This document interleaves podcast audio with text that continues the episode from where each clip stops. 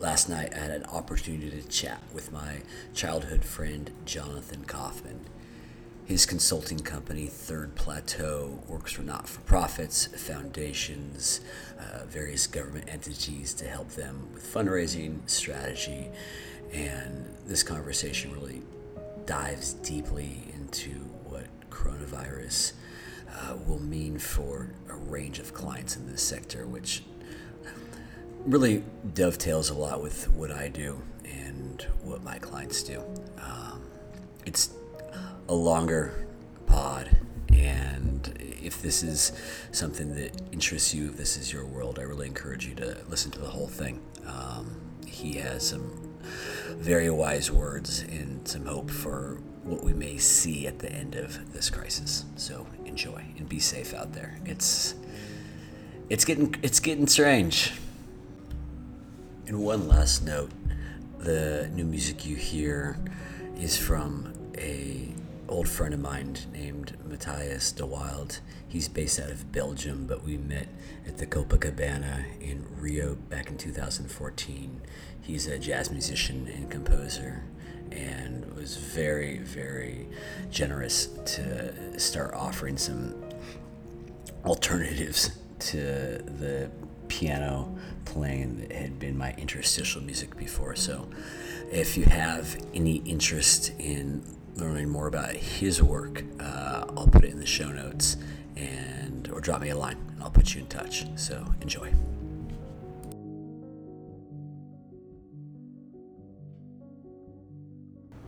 Yo. Jonathan Kaufman. How you doing, buddy? I'm holding in there yourself. there, uh, there are interesting times we live in. They, they certainly are. Tell me about the conversations you had with your clients today. Uh, it's actually all internal today. It was all um, internal. Was, uh, yeah, I was talking to my two business partners and figuring out what to expect and how to navigate this because we are, um, you know, we actually have not seen a single negative financial impact on the firm yet, but the writing's on the wall. Yep. We're we're seeing projects. Uh, we're expecting projects to get delayed. We're expecting some projects to get canceled. I'm sure. Um, and I think uh, the idea of new projects coming in the door is going to be uh, few and far between for a while. Well, so, uh, I mean, y- y- y- you're not alone, and I think we kind of yeah, no kidding. I, I, think you know, I mean, please, please continue. Yeah, we're I, we're really fortunate uh, for a lot of reasons on this, um, and that I think we're, you know, unlike a, um, you know, unlike being a, you know, an event-based auctioneer or yep. being like a catering company or being things that require gatherings to for it to function. Um, the vast majority of our work happens already online. Yeah. Um, and the the in-person stuff, like we we very intentionally built a consulting firm that didn't use the model where you you know you're on site with the client all the time. Yeah. You don't fly out every Monday morning and back every Thursday night. Like, oh, six month engagement. six month engagement. I see my clients like maybe three times total. Um, so that stuff's not that interrupted. It's just they're all distracted, um, and they're nervous about where their money is going to come from um, as they watch the market tank and foundation endowments shrink. Well, I think I think right we uh, thinking about. I, I, think we buried the lead here a little bit. Let's back up and talk a little bit about what Third Plateau does. Sure. So we're a consulting firm um, that works ex, uh, exclusively with social impact organizations. So most of the time that's nonprofits uh, and foundations. Sometimes that's uh, government entities. Every once in a while, it's a for-profit company that's trying to do something meaningful in their community. Um, and it, we're a strategy firm. And so it, it often looks sort of takes three forms. One of them is uh, sort of the, the strategic planning side of work. Um, you know, what is an organization currently doing? What do they want to do? And how do they bridge the gap between those two? You know, maybe it's expanding to new territory or growing into a new, um, you know, deepening a, uh, deepening a program that serves some population. Um, that's one arm. One arm, and second arm is around philanthropic management. So how do we help uh, people and organizations with means give their money more strategically and manage their money more strategically? And then the third arm is around leadership development. How do you take the individuals on both sides of that aisle and make sure that they're fully equipped to do what they can do?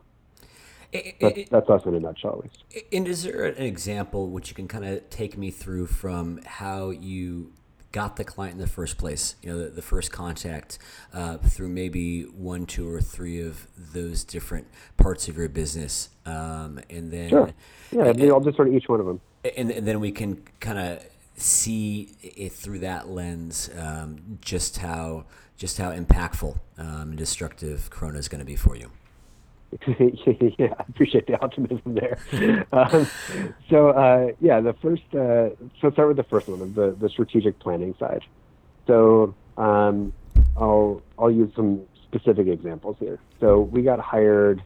One of our clients, um, San Francisco Unified School District. Um, they have a there's about 57,000 students in their district, mm-hmm. and it's San Francisco, it's California. They want to be a hotbed of creativity and arts, and they have this. They've had a massive plan around arts education uh, for the last 12 years, and what they realized in, in, executing their plan was it did a really, really good job of getting uh, rich white kids better arts and, and uh, culture programming and didn't really speak to a lot of the um, communities of color yeah. and the marginalized communities in San Francisco. So we got brought in to help them evaluate their current arts education programming, um, identify in partnership with their community what's actually needed, and then figure out how they can start to shift and reorganize themselves in both structure, processes, and curriculum to better engage the communities of color and the communities that have been left behind and realizing these are actually the kids who are going to benefit the most from arts education, um, and that it teaches creativity and resilience. And uh, think one of the best things I ever got told in this space was, you've got a, a kid who's growing up in a poor community, not a lot of opportunity, and you want them to be able to like have a better life. They don't see that life in front of them, and you have to be able to get them to imagine what they haven't seen before. Um, and that requires arts education to get kids to, to dream bigger. Um, I love that. And so we worked with them. Yeah, it was fantastic. So we worked with them for about 18 months um, to identify where those opportunities were, um, start to build the buy-in uh, among their team and among the teachers, among the students and the families, and all the community partners um, to actually start to, to think about arts education in a different way in that district. Um, so that's a good example, I think, of a, um, a strategic planning type of client we get. On the philanthropic management, um, it can look a few different ways, um, but working with a, I'm probably going to avoid using specific names on this one because um, these ones all tend to be uh, stay-on clients with this side. Of course. Um, but working with, uh, uh, you know, a woman who's got uh, pretty significant wealth um, that, uh, you know, she inherited quite a bit of wealth and then through her own endeavors uh, expanded on that wealth pretty significantly and she wanted to engage the rest of her family um, to sort of co-own this wealth and engage in the philanthropic side of it. So we worked with her for the last several years to work with, uh, you know, bring her family in, help educate them all about how philanthropy works and what's effective and what's not. Uh, find out what they're interested in and what's the social change they want to see, and helping them really push um, and think critically about what that can what that can look like. Um, and then working with them to uh, both help manage their actual funds. Um, we've got CPAs and accountants and all the back office support on our team, so you don't have to worry about difference. that side of it. Makes a difference. Makes a big difference. And uh, and then also actually navigating a lot of the relationships with the nonprofits they wanted to support, helping them find nonprofits that align with the type of social change that they wanted to see, and building really collaborative relationships and not um, hierarchical relationships that you you tend to see, you know, maybe ten years ago in the philanthropy space. I'm I'm fully um, aware. Yeah, yes, yes, you are. Um, and then the third arm is leadership development, which is, um, so let's use San Francisco Unified as an example. Working with the person who's going to have to oversee all of this change, and actually having a, a series of one-on-one coaching sessions with them um, over the course of maybe six months um, helping them understand and process what they're feeling, what they're experiencing, um, you know, where are they thriving, where are they not, where are their blind spots, and helping them really develop as an individual leader so that when it comes time to implementing this new plan, they're fully equipped and emotionally and psychologically ready to actually go do it. And, and, you know, with those three elements, do you see an opportunity, you know, with the approaching Corona for for you to, you know, build on the advice you've been given for the strategy, the consulting you've been given, in saying, hey, we're here for you. Um, we're figuring this out alongside with you, but we're dedicated to whether it's the strategy, whether it's the philanthropic engagement, or whether it's the, the leadership training. Uh, are, are, there opportunities? Yeah. I, so I'm I'm uh, you've known me for a long time. I've been I'm an eternal optimist.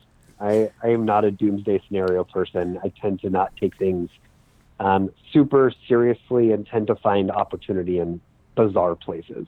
Indeed. So I actually think there's some really exciting things on all three of those levels, right? On the the strategic planning side, it's a okay, like we've got, you know, we do a lot of convenings um, as part of our work. Um, it's not the anchor in the same way that it maybe is for you know for you or for um, like truly event-based organizations, but we do a lot of it, and we're helping them move a lot of this online right? The idea of like we want people to connect, but um, there's other creative ways to do this, and we're helping them break down the barrier between um, or starts to blend what's something you know physical convening and a virtual convening.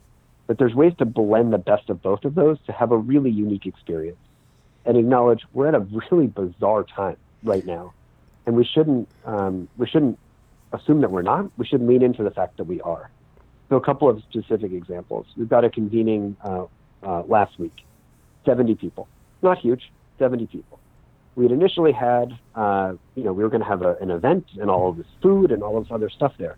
Well, we were able to get out of those contracts, most of them at least. Um, and so instead, everybody's in their own community, and we told everybody, go get coffee and a pastry, bring it to the computer. like, everyone's working. Bring it, bring it to the computer. Show like, actually have it there. Don't finish it before the meeting. Have it there send in your receipts, and we'll reimburse you for all of it. Interesting. Similarly, in the afternoon, everybody took a 20 minute break and went to their corner stores and got a beer and brought it back, and we all had a beer together at the end of the day. That's fantastic. And what? Um, and so, were you meeting in person, uh, or was this thing conducted online? Every single person was on their own computer in very different cities all over the country. Interesting. This is entirely remote convening. It was supposed to everybody to be together in New York, and that clearly wasn't going to happen anymore. No, it's it's it's it certainly wasn't. And what technology yeah. did you use for that? So we we've been relying very heavily on Zoom. Okay. Um, they're they're going to be, you know, I, I don't really believe in uh, pandemic profiteering, but Zoom Zoom is going to do pretty well in the next uh, this year. This is not going to be a bad year for them. so, um, you know, along with Netflix Zoom. and Hulu Plus and everything else, like it's oh, certainly they are well equipped. They're well equipped for the life that we are all now finding ourselves in. And you know, from that convening of seventy people via Zoom, uh, w- were there any surprises? Um, I don't know if there are surprises. I think, I mean, everybody's aware that we're, you know, we're all in uncharted territory here, yeah. and we're figuring things out as we go. But everybody's been very patient and tolerant and aware of this, and this is the joy of getting to do the work that we do. Of it's all people based yeah. And so, you know, we the we have a, a very small ratio of assholes that we have to work with. It's most people tend to be phenomenally good people that are patient and relationship driven, and um, and so they people are willing to be really flexible and creative, and are, are excited they still get to do some of this work. Um, you know, it's really hard and it's really stressful, um, which is actually where I think a lot of the leadership development is going to start to change as a result of this, at least in the short term. Um, let's you know, let's let's skip ahead of, to that. Uh, you know, yeah. Where can you can you unpack uh, yeah. the changes that you see in leadership? So the biggest, you know, most of the time those conversations they're always with executive directors or you know CEOs of these nonprofits or, or agencies, uh, and it's often questions like things that we're helping them explore. How do they better, you know, how do they better engage their staff um, how do they better engage their board of directors? Um, how do they start to communicate some really difficult information across their team? How do they deal with the um, the imposter syndrome that everybody has to wrestle mm. with? Of you know what what why are they the person that's in charge of all of this? Like, why do what you know what in the world makes them feel like they're qualified to do this? And the reality is nothing more than anybody else, but you're there, so let's do this. Yeah, I have the opposite um, of that. I have, I have, entitled syndrome. I'm I'm always surprised when uh, well, well, you know whatever whatever the opposite of imposter syndrome is. So they, um, you know, those conversations are going to really start to shift to, like the conversations that we're going to have now are around people are terrified about how they're going to meet their fundraising goals. Mm-hmm. People are going to have to lay off employees. They're going to have to downsize and cut back on other things. Yeah.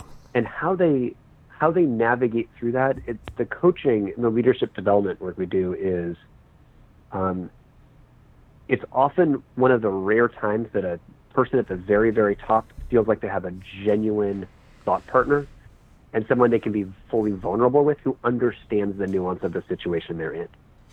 Um, and I have a feeling coronavirus is going to take over those conversations for the next six to nine months. I mean, just the difficult internal conversations you had with your own team today are going to better prepare you to have those leadership conversations with folks that are having um, limited perspectives on or, or, or, or limited uh, trajectories for the work that they're trying to accomplish. Unfortunately, that's phenomenally accurate and true. Yeah. Uh, weird. These are weird times. These are weird times. The the one that I'm not sure yet how it's going to start to impact, but it absolutely will, is on the philanthropic management, I where know. we're watching endowments just dry up. This market has been absolutely insane, Ugh. and when you're a foundation and you're giving out, you know, five percent of your endowment, that's great when the market's been what it's been for the last several years. Yeah, because you can't um, touch the And capital. all of a sudden, you're watching that number just tank um, and you think about all the places that are reliant on those foundations to to make ends meet. And these are not, you know, we don't think of this as like, okay, budget's got to get met. You're thinking of, okay, there's a population of homeless people in Sacramento that is relying on these foundations to do this, or you know, there are school kids in New York City that need to make sure that they're getting the after school support because they don't have a place to go. And there's that, they can go on and on and on and on. And it's, um, it's really tough to navigate the impact to not just to the nonprofits, but to the people the nonprofits are serving. That somewhere something's going to have to give. Either they're not going to get as good a service, or fewer of them are going to get it, or probably both. So, um, and I think we're going to see a lot of nonprofits starting to fold up shop and start to hopefully actually merge with one another. Interesting. Um, and find ways to collaborate. And can you? This is always something that I found a bit bewildering, but I work in with so many not for profits that overlap with others that I work with, and uh, you know the Venn diagram on many of them is is it's, it's never exactly one circle on top of another, but sometimes it's awfully yeah. close. And what what can not for profits do to merch? Uh, I mean. It, can you can you talk a little bit about that? Because I'm getting yeah. tongue I'm getting tongue tied even just trying to uh, to think through it because I get so frustrated sometimes. It's really frustrating, and it's frustrating because it's um, it's ego. Yeah. Right. Like it certainly people, is. It's people have an idea of something. You know, they see something in their world and they want to see it better, and their instinct is, I can solve that, and it all comes from a good place. Yes. But it's that it's I, it, I, I genuinely believe it all comes from a good place, and yet they never, if they actually want to do what's best, they should stop. They should look around and see who else is trying to solve this problem. Mm-hmm. And the default should be, I should try to go build something and go join that team. I should go build something within that organization to make it even more effective at addressing this issue. I know. Not now I need to go build out my own 501c3 and go through all of this hassle and have a freestanding entity because why? Because I wanted the title of executive director, and I was too lazy to go look and see who else was doing this. And so, I think things like coronavirus that are going to watch budgets tank, staff shrink a lot, people just be in a panic state, and I think it's I think as we're seeing with our our current administration, like mm. these things show chinks in armor of, of leadership, where people don't have the confidence or the competence to do this. And I think nonprofits are going to start to see this in their own sites. And so oh, continue, it, please. It tackles the ego piece really well. right? Like all of a sudden, these people that thought of themselves as, oh, I'm the right one to do this, are going to have a real cold wake up call of like, hey, actually, there's stuff here that you have no idea how to navigate and you are super ill equipped to do. Um, and I think that'll start to push some organizations to seek refuge within other organizations pretty quickly. So there's two elements here that I'm interested in talking about separately. There's obviously the foundations, uh, which are giving money to the not-for-profits. And the not-for-profits are the ones that sometimes, uh, even though they're founded with the best intentions, uh, have inefficiencies, have overlap, have redundancies. Um, thinking about those individual nonprofits, uh, is there any concern amongst your clients that COVID 19 is going to be uh, sort of eclipsing all other uh, it, like philanthropic desires or interests or or such that are people going to care about arts programs while COVID 19 is raging? Are people going to care about orphans in Haiti if COVID's not there? Or, or is, so, is everything going to be COVID focused?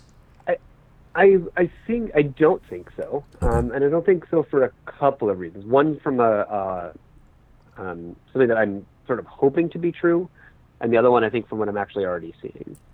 Um, I don't think it's going to be around long enough to totally transform focal areas for foundations. Great. Right. If this was a type of thing that's going to be around for two years, then yes. Yeah. And I think you see this with like influxes in certain communities of maybe the homeless community spikes in a given year, and all yeah. of a sudden, maybe an encampment got cleaned out by by the police, and so now everyone who was homeless and sort of out out on like the outer banks of the city they're now camping out in front of City Hall, and so everybody sees them now, and they go, yeah. "Oh my goodness, homelessness is a huge crisis." And it's like, well, the population's probably the same. You're just seeing it now, and so now it's front of mind, and now you think we should deal with this, but it wasn't front of mind earlier. And so I don't think coronavirus, I don't think COVID nineteen, I don't think is going to be around long enough to like keep people's attention that long, right? We're talking about a couple of months here, where it's going to be the headline. I hope so. Um, the economic the economic fallout's going to be much longer than that, but uh, you know, even the CDC, when we're talking about how long we maybe need to be, you know, holed up in our houses for, um, I don't think I've seen anything that's gone longer than like two or three months. Um, so I think like even then we'll start to see something change, and I, I don't think it'll be long, around long enough or relevant long enough for it to be a, a focal point of philanthropy. That's my hope.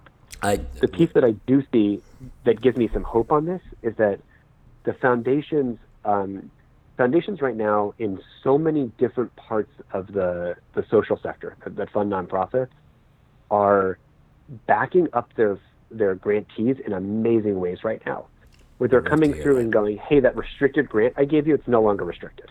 Oh. Or hey, oh. here's a whole new pot of we're we're going to overspend this year, right? They have to spend five percent of their endowment.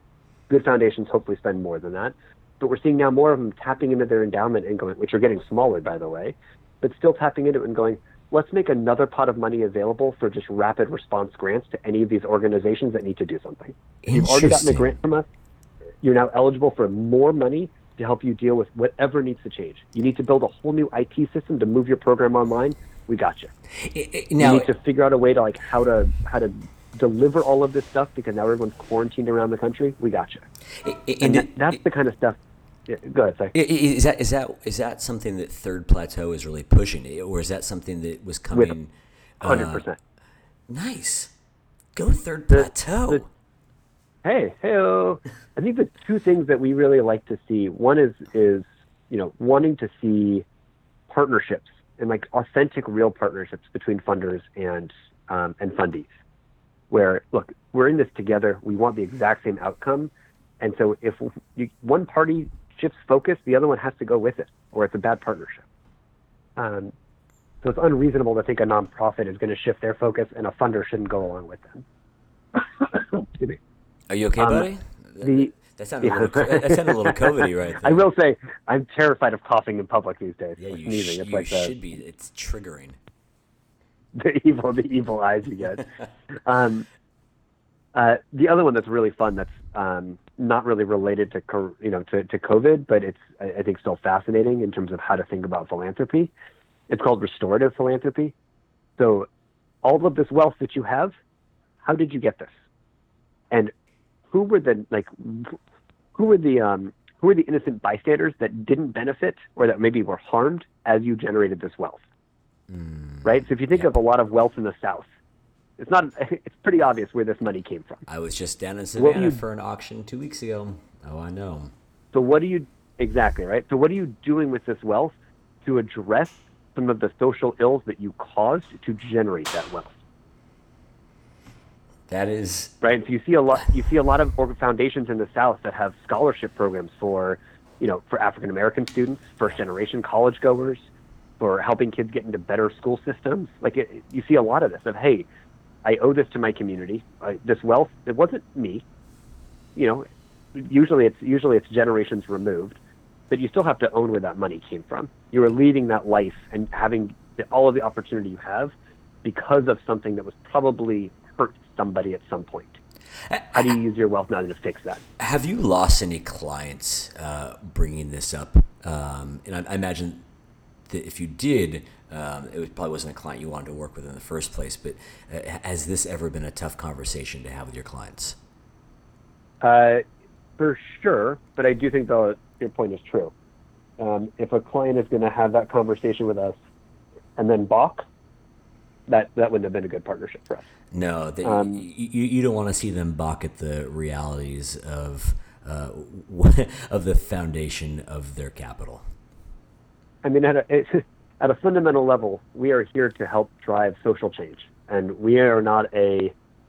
Uh, I'm entirely program agnostic. I do not love a certain program more than another.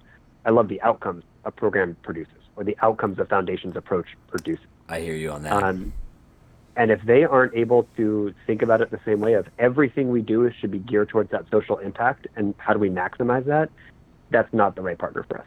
Unless we see an opportunity to actually help transform their way to think that way. And I don't care whether that's a nonprofit, a government entity, a foundation, a for-profit company. It's it is you do the social impact work because you actually care about the outcomes you're producing and how it's moving the needle and changing the lives you want to change um, not because you like to run a soup kitchen and you think that's fun to do. You, you hate hunger and you want to see hunger eradicated. You happen to run a soup kitchen because it's the most effective way you found to do that. Yeah, and it, lines up with your particular skill sets, interests, um, which you know you can sit down and, and work tirelessly on, on behalf of. It's a Yeah. And this is, I mean, this is where I think the opportunity for us is post this chaos is we're going to be living in a different world after this. And I'm, I think there's parts of it that are going to be scary and parts of it that are really, really exciting. Um, and I think that we have the right skill set and the right team and the right positioning to really help organizations figure out what this new normal is and how they can drive the greatest possible social impact in this new normal. And I'm, I'm excited to get to that chapter and not to the chapter where everything is uh, is kind of lonely and I'm sitting on the same couch every day and it's uh, it's pretty yeah. How, how long have you been working from home, uh, well I broke my leg a, a week and a half ago so since then Jon- Jonathan? How did you break your leg? uh, sorry what How did you break your leg, Jonathan? oh uh, being old while going down the stairs How how old are you, turns Jonathan? out that's a I'm, I'm like 74 75 years old now oh goodness. I'm 37 which is essentially the same thing Ah, Jonathan, Jonathan, Jonathan. walking downstairs foot went funny and then I wasn't going downstairs anymore and now I've got this really fun boot. I will say, of all of the times you have to be holed up with a broken leg and on crutches where you can't really go downstairs and get out of your house all that easily, I can't drive because it's my right foot. The rest of the world really met me where I was at and said, you know what, we'll all work from home too. And I, was, I really, that was, a, that was a solid shout out from the world. I appreciate that. the the timing has has a bizarro serendipity. Uh, I have to agree. it really does. And Uh, it's been, uh, it's been interesting. and are the what's so you have you have two young children, um, and are they in school next week, or has school been canceled for them? Nope. Uh, so I've got two kids, one in second grade and one in uh, in uh, transition kindergarten, which is the, the year before formal kindergarten starts here. Um, and no, school, it was very bizarre. The district said school last Friday was optional, and they were going to be closed Monday through Wednesday to do a deep clean. because you know that's what you need for COVID nineteen. And then kids come back in and it stays clean. Come on. And they they quickly realized how idiotic that was, and they're now closed for at least two weeks. And we're watching the CDC come out with announcements saying they strongly recommend schools shut down for at least eight weeks. So we're uh, we are prepared for a whole lot of homeschooling over the next couple months. Perhaps Sacramento City Unified School District could use uh, some wise words from Third Plateau about or, about or the some, efficacy. Some words from an angry parent that's tired of their kids being home. well, you know what? Sometimes uh, the voices of angry parents fall on deaf ears, but the the wisdom of a measured consultant who has experience in this field can help think through the idiocy of a three day deep cleanse followed by getting all those uh, young kids back together in 30 no, plus hold on classrooms. A second. Hold on a second. Don't, don't, don't tell them short. It was going to be five days because they were going to take the weekend too. Ah. Really, totally, totally five day deep cleanse. So you know, it's really a different ballgame. you know what? I I apologize, Sacramento City Unified yeah. School District. That is, I, I undersold your uh, capacity for disaster preparedness.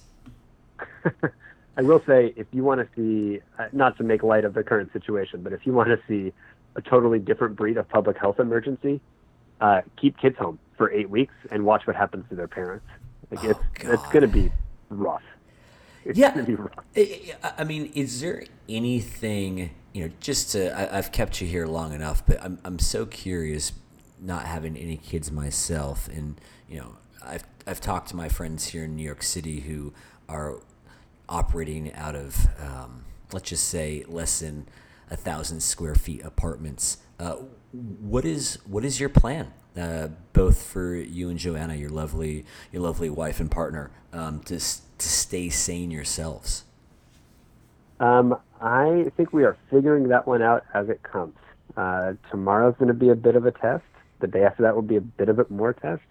You know, we're uh, we're we're fortunate that Joanna is um, she's been home with the kids for for several years, and so um, we don't have two jobs we're trying to navigate working remotely. Um, you know, I don't think she's fully prepared for how much of a you know she's aware of how much more of a load this is going to be, but both of us need to step up and take that on. It's hard Um, to step my up with a broken foot, isn't it? Yeah, but it, you know, I'm I'm I'm I'm creative and uh, can can make a lot of this work. I might not be able to take mean. the trash out, but uh, I can You- you, know you I can work at weird me. hours. she deserves better. Um, you know, I can work at weird hours, um, so I can still play with the kids for for good chunks of the day and try to take some stuff on. Um, but the idea is most of the places that we would take them are all closed. So it's Yeah. what do you do with kids indoors or, you know, in relatively remote areas? Um, you know, you can there's a, limit to the number of nature walks you can do, and I think we'll we'll figure out that on Wednesday when I think the number of nature walks my kids will tolerate is over. And th- th- there's a limit on the distance of nature walks you can take when you have a broken foot. And so, Uh, yeah, those be those are nature walks for her. Um, while I while I uh, hold the fort down here, make sure make sure nobody comes to, to loot and take all of our uh, I don't know. You you really are Davy paper and canned Crockett. You're really Davy Crockett at Alamo, aren't you? You have that. You have that. exactly exactly. Hey, someone's got to someone's got to hold the post, right? Well, I- really appreciate you taking the time to chat with me on this Sunday evening, uh, and I, I hope that we get a chance to jump on a, another call in, in the coming weeks to see how all of this is uh, unfolding for you. And so I'm sending you Yeah, man, just a ton of health uh, to you, your wife, your kids, and I hope that that foot of yours heals faster than than expected. Thank you, man, and you. uh, Good luck and all this stuff, man. This is uh, it's evolving hour by hour. We'll we'll figure it out. It certainly is. Well, we chewed up a good half hour chatting here, and I appreciate you sharing this time with me. Always, buddy. Take Take care.